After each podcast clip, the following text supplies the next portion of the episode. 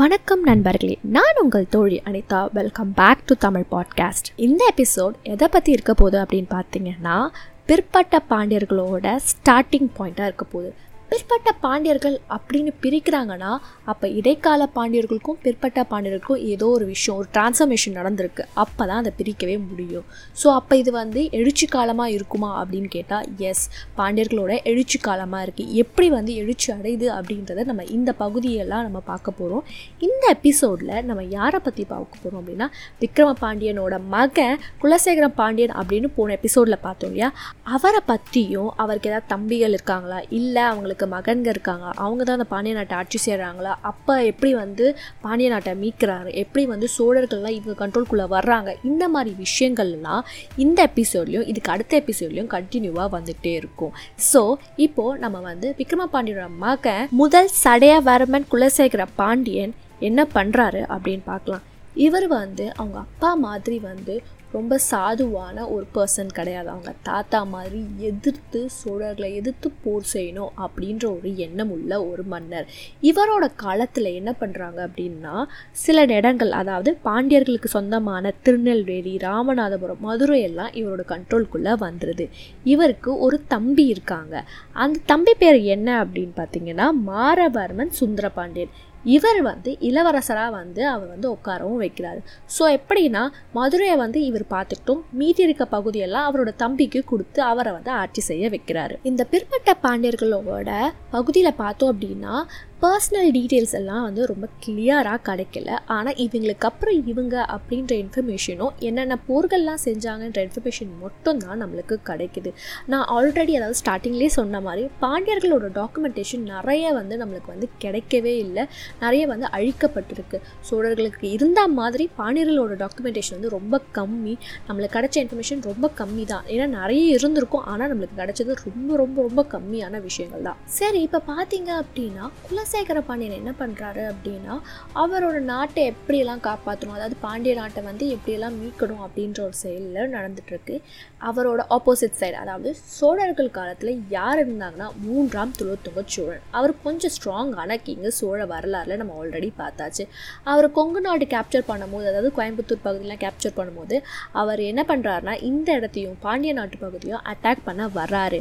ஆனால் குலசேகர பாண்டியன் என்ன பண்ணுறாரு அப்படின்னா அவங்களோட அப்பா மாதிரி அடைக்கலம் புகுந்து கப்பம் கட்டுற மண்ணா அப்படின்லாம் அவர் சொல்லவே இல்லை. என்ன பண்ணுறாரு அவங்க தாத்தா மாதிரி எதிர்த்து போர் செய்கிறாரு என்னன்னா நான்லாம் கப்பம் கட்ட முடியாதுப்பா அப்படின்னு அவர் வந்து இப்படி வந்து ஒரு மாதிரி சொல்கிறாரு அப்படி சொன்னாலே என்ன நடக்கும்? ஆப்வியஸாக போர் தான் நடக்கும்.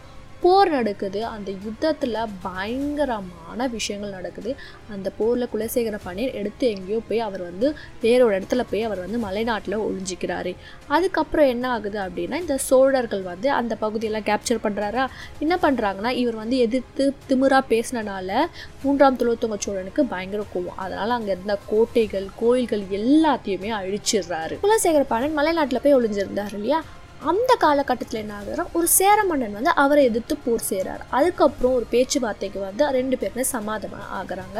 அதுக்கப்புறம் ஒரு சில காலங்கள் அதாவது கிபி ஆயிரத்தி இரநூத்தி பதினெட்டு அந்த காலகட்டத்தில் அவர் வந்து மரணம் அடைஞ்சிடறார் இவர் மரணம் அடைகிறது வந்து இயற்கை மரணமா இல்லை போர்க்களத்தில் இறந்தாரா அப்படின்ற டீட்டெயிலிங் நம்மளுக்கு கிடைக்கவே இல்லை. ஸோ என்ன ஆகுதுன்னா இவர் இறந்த பிறகு கண்டிப்பாக இளவரசராக யார் இருக்காங்களோ அவங்க தான் ராஜாவாக வருவாங்க. அப்போ யார் இளவரசராக இருந்தார் அப்படின்னு பார்த்தோம்னா அவரோட தம்பி மாரவர்மன் சுந்தரபாண்டே இவர் வந்து ஆட்சிக்கு வராரு. மதுரையை வந்து மீட்கவும் செய்கிறாரு இவரோட காலகட்டத்தில் ஒரு நல்ல விஷயம் நடக்குது. என்ன அப்படின்னா சோழரோட காலகட்டத்தில் அப்போ வந்து மூன்றாம் ராஜேந்திரன் இருக்கிறாரு. அவரோட காலத்தில் நம்ம ஆல்ரெடி சோழ வரலாறு பார்த்தா அது ரொம்ப ரொம்ப மோசமான நிலமை சோழர்களுக்கு.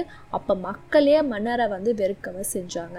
அந்த காலகட்டத்தில் என்ன ஆயிடுச்சு அப்படின்னா இவர் வந்து கொஞ்சம் கொஞ்சமாக பாண்டிய நாட்டை மீட்டுக்கிட்டே வந்துட்டே இருக்கார். ஒன்ஸ் அவங்களோட நாட்டெல்லாம் மீட்ட பிறகு அவருக்கு அந்த கோபம் இருக்குது அவங்க தாத்தா கிட்ட இருந்த கோபம் அவங்க அண்ணன் கிட்ட இருந்த கோபம் சோழர்கள் மீது இருந்த கோபம் வந்து அவர் வந்து இப்போ வந்து நெருப்பு மாதிரி எரிமலை மாதிரி வெடிச்சு செதறுது என்ன பண்ணுறாங்க அப்படின்னா சோழர்களை எதிர்த்து போர் செய்கிறாங்க சோழர்களோட ரொம்ப ரொம்ப முக்கியமான பகுதி உறையூர் தஞ்சாவூர். இது எல்லாமே இதெல்லாம் ரொம்ப முக்கியமான இடங்கள் சோழர்களோடது.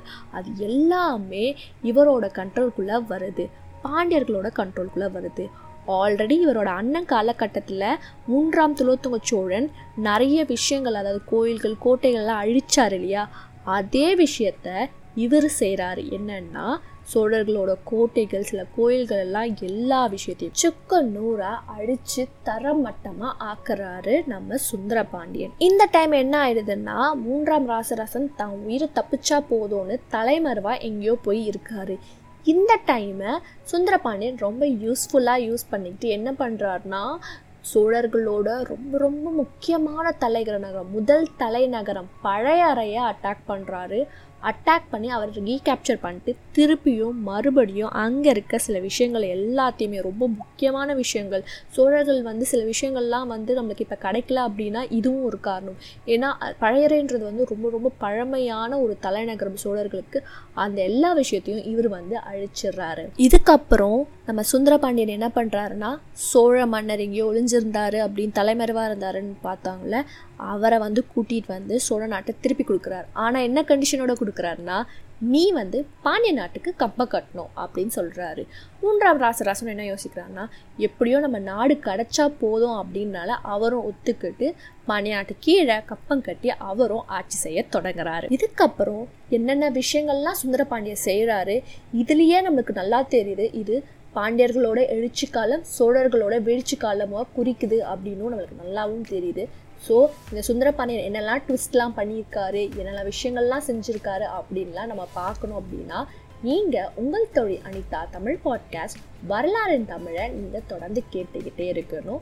வரலாற்றை கதையின் மூலம் தெரிந்து கொள்வோம். இந்த எபிசோட் பற்றி ஏதாவது ஃபீட்பேக் மெசேஜஸ் குவரிஸ் என்ன வேணால் மெசேஜை நீங்கள் லீவ் பண்ணும் அப்படின்னு நினச்சிங்கன்னா என்னோட Instagram handle Tamil underscore podcast underscore Anita. இங்கே உங்களோட மெசேஜை லீவ் பண்ணுங்கள் டெஃபினெட்லி நான் எல்லா மெசேஜ்க்குமே அக்னாலேஜ் பண்ணுவேன்.